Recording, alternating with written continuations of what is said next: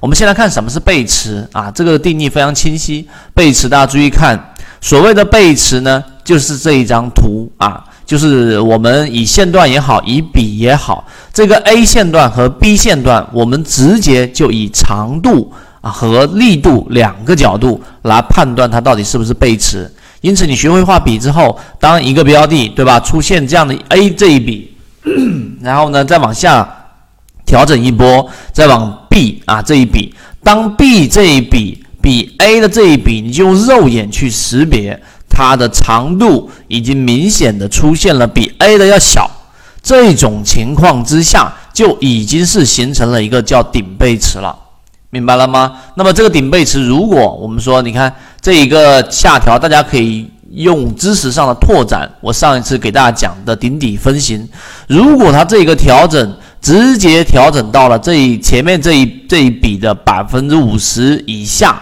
甚至直接击穿这个低点，那毫无疑问，这一波反弹就是我们所说的这一个卖点的一个关键了，明白了吗？第二类型卖点就是一个非常重要的一个卖点了。所以 B 段小于 A 段，它就是背驰；而如果是 B 段直接是比 A 段更长的。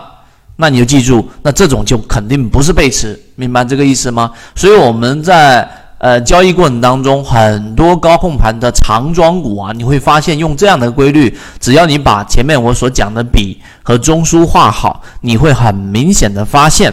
发现什么呢？发现很多标的上涨过程当中，从来都没有出现我们所说的这样的一个背驰，那么你就要安心的持股，即使它后面出现了调整，而这个调整形成一个这一个回调之后，C 这一段，对吧？我们给大家画一画，形成一个 C 的这一段，结果还是要比这一个 B 段，甚至比 A 段更长。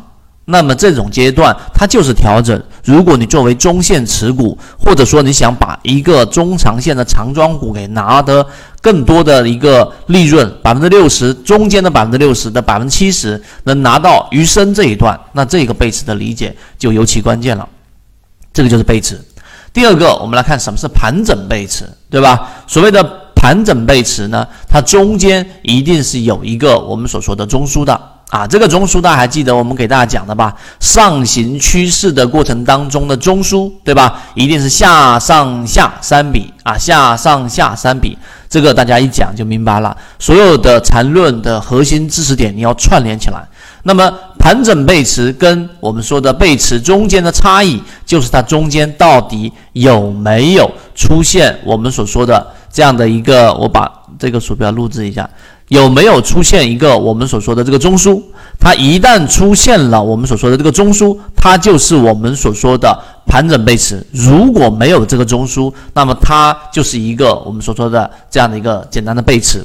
那么背驰段呢，最关键的还是这个离开的这一段，就是我们所说的这个 D 这一段，如果比 A 这一段要小。那么它就是一个背驰，顶背驰。那么相反的，你反向理解，那么呃，这一个一个 A 段，对吧？形成中枢之后，再往这个 D 段，那么如果是向下的趋势的，同样啊，一样是 D 小于 A 的过程当中，它同样会形成背驰。那如果 D 大于或者等于或者接近的过程当中，就是正常的运行趋势啊，你不用过多的去做这种操作离场，这样会容易把一个好的标的给卖掉。是不是非常简单？